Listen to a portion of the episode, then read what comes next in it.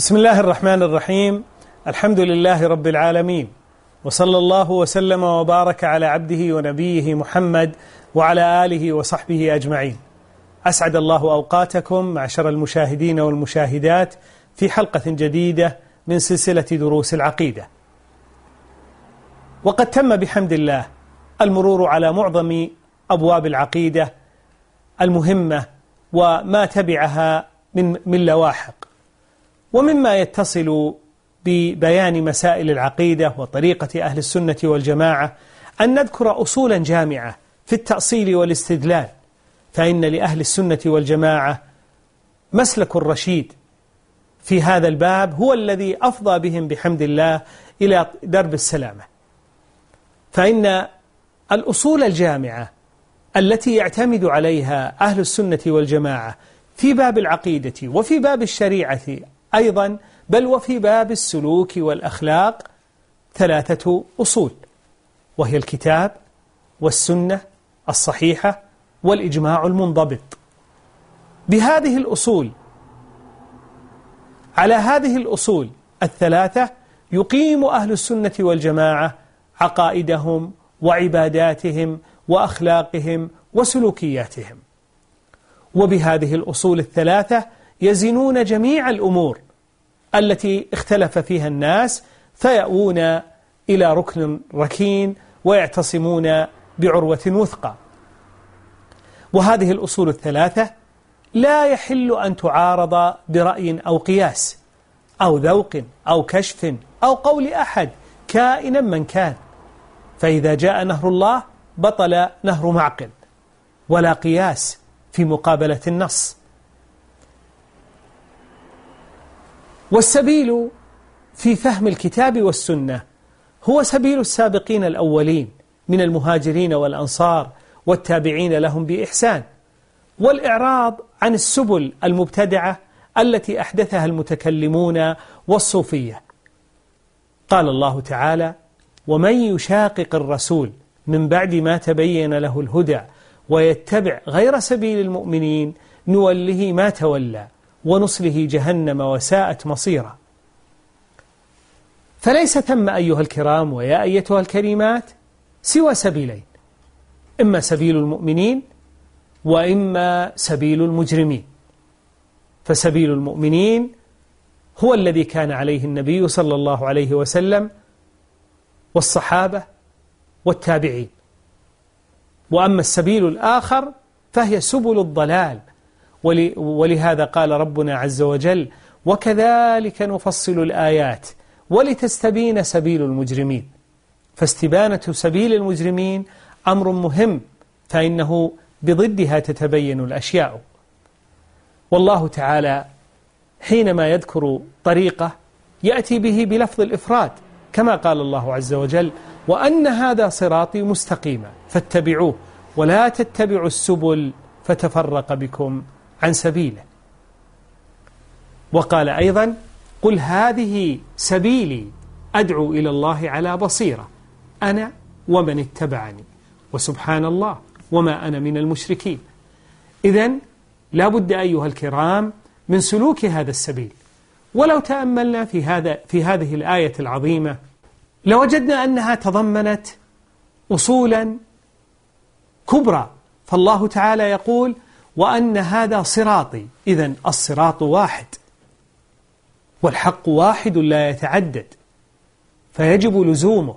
ولا يمكن أن يقال إن جميع الطرق تؤدي إلى الله كما زعم بعض الزاعمين. كلا.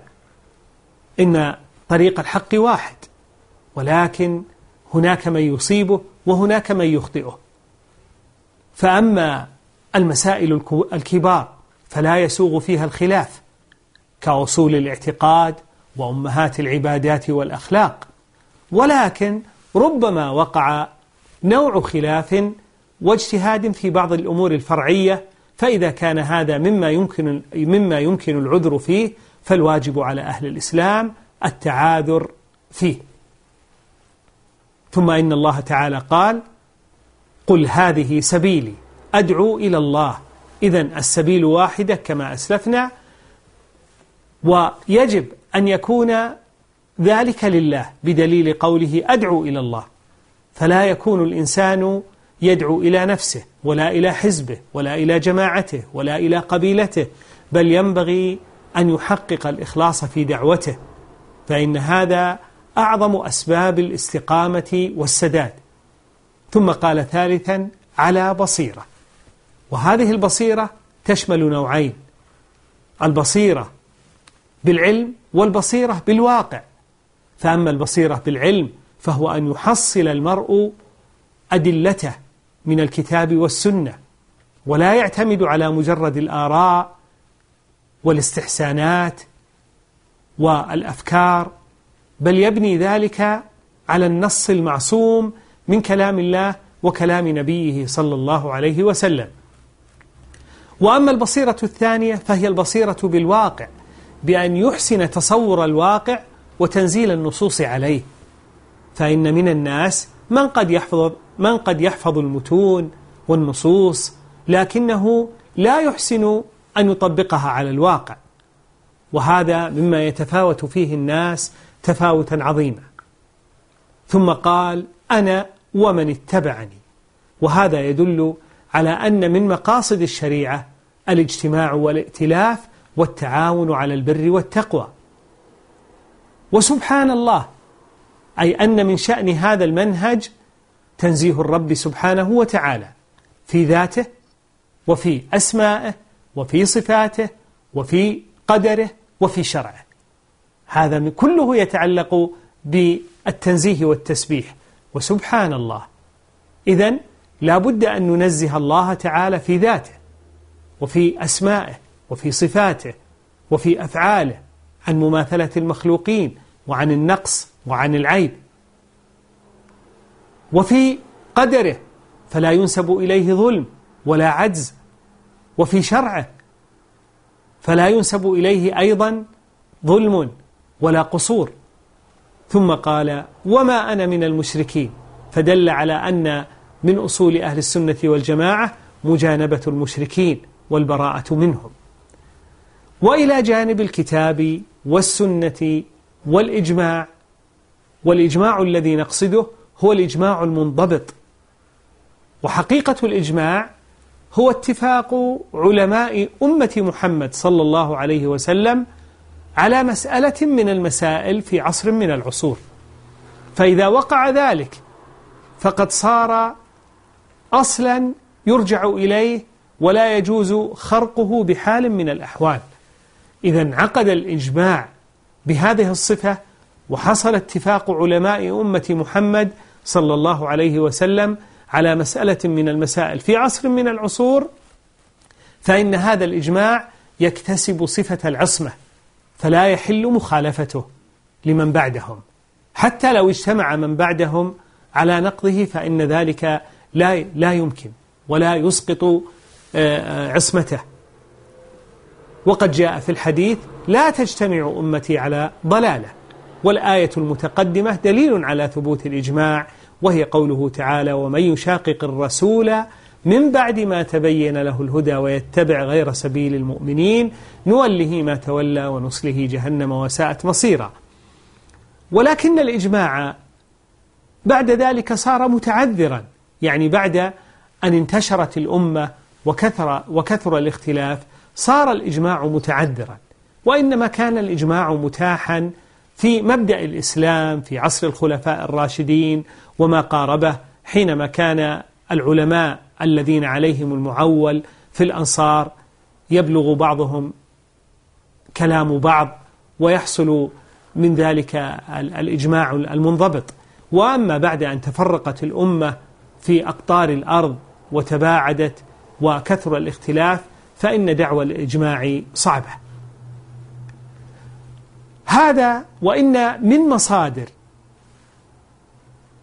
التي يعتمد عليها لكنها لا تعد مصادر أصلية بل فرعية العقل. ونقصد به العقل الصريح وهو السالم من الشبهات والشهوات. ذلك أن العقل ربما أصابته لوثة وآفة بسبب شبهة أو شهوة. أما إن كان عقلا صريحا سالما من الشبهات والشهوات بمعنى أنه لا يعارض النقل الصحيح و فإنه يعتمد عليه في الوصول إلى المسائل العلمية. ولذا نجد في كتاب الله أنواعا من الاستدلالات من الاستدلالات العقلية قد تقدم في حلقات مضت الإشارة إلى بعضها. كقول الله تعالى أم خلقوا من غير شيء أم هم الخالقون؟ وكقول الله تعالى ما اتخذ الله من ولد وما كان معه من إله. إذا لذهب كل إله بما خلق ولا على بعضهم على بعض. سبحان الله عما يصفون. وأكثر الله تعالى من الإحالة على العقل في قوله لعلكم تعقلون. فدل ذلك على أن للعقل منزلة في الدين ولكنه يستضيء بنور النقل. فالنقل سيد والعقل مسود. النقل متبوع والعقل تابع. فلا يجوز أن يسيد العقل على النقل بل النقل الصحيح هو الذي فيه العصمة. وينبغي أن نعلم أيها الكرام ويا أيتها الكريمات أنه يستحيل ويمتنع أن يتعارض العقل الصريح مع النقل الصحيح. لا يمكن بحال أن يتعارض العقل الصريح مع النقل الصحيح. لأنه كل من عند الله ألا له الخلق والأمر؟ العقل خلقه والنص أمره. فلا يمكن أن يتعارضا وإذا وقع ما يظنه الإنسان تعارضا فإن ذلك إما أن يرجع إلى خطأ عقلي وإما أن يرجع إلى عدم صحة في النقل. وقد صنف شيخ الإسلام ابن تيمية رحمه الله رسالة موجزة سماها موافقة صريح المعقول لصحيح المنقول. وله كتاب حافل وديوان كبير اسمه درء تعارض العقل والنقل. وبهذا نعلم أن من يسمون أنفسهم العقلانيين ويدعون معارضة النصوص الشرعية بالعقل أنهم في الحقيقة يخبطون في التيه وأنهم حينما يلوحون بالعقل إنما هم في, في مواجهة النقل إنما هم في الواقع أتوا من فساد عقولهم وفساد تصوراتهم. فإن العقل الصريح مؤيد للنقل الصحيح ولكن العقل قد يقصر أحيانا عن إدراك كنه بعض ما دلت عليه النصوص. كان يقصر العقل عن إدراك ما ينبغي من صفات الله تعالى وكيفياتها كما أجاب الإمام مالك رحمه الله لمن سأله عن كيفية الاستواء فقال الاستواء غير مجهول والكيف غير معقول. يعني أن عقولنا قاصرة عن دركه. وقد قال شيخ الإسلام ابن تيمية رحمه الله النصوص محارات العقول لا محالات العقول. أي أن النصوص أي أن العقول قد تتحير في إدراك ما دلت عليه بعض النصوص لكنها لا تحيله. لا تقول العقول هذا مستحيل.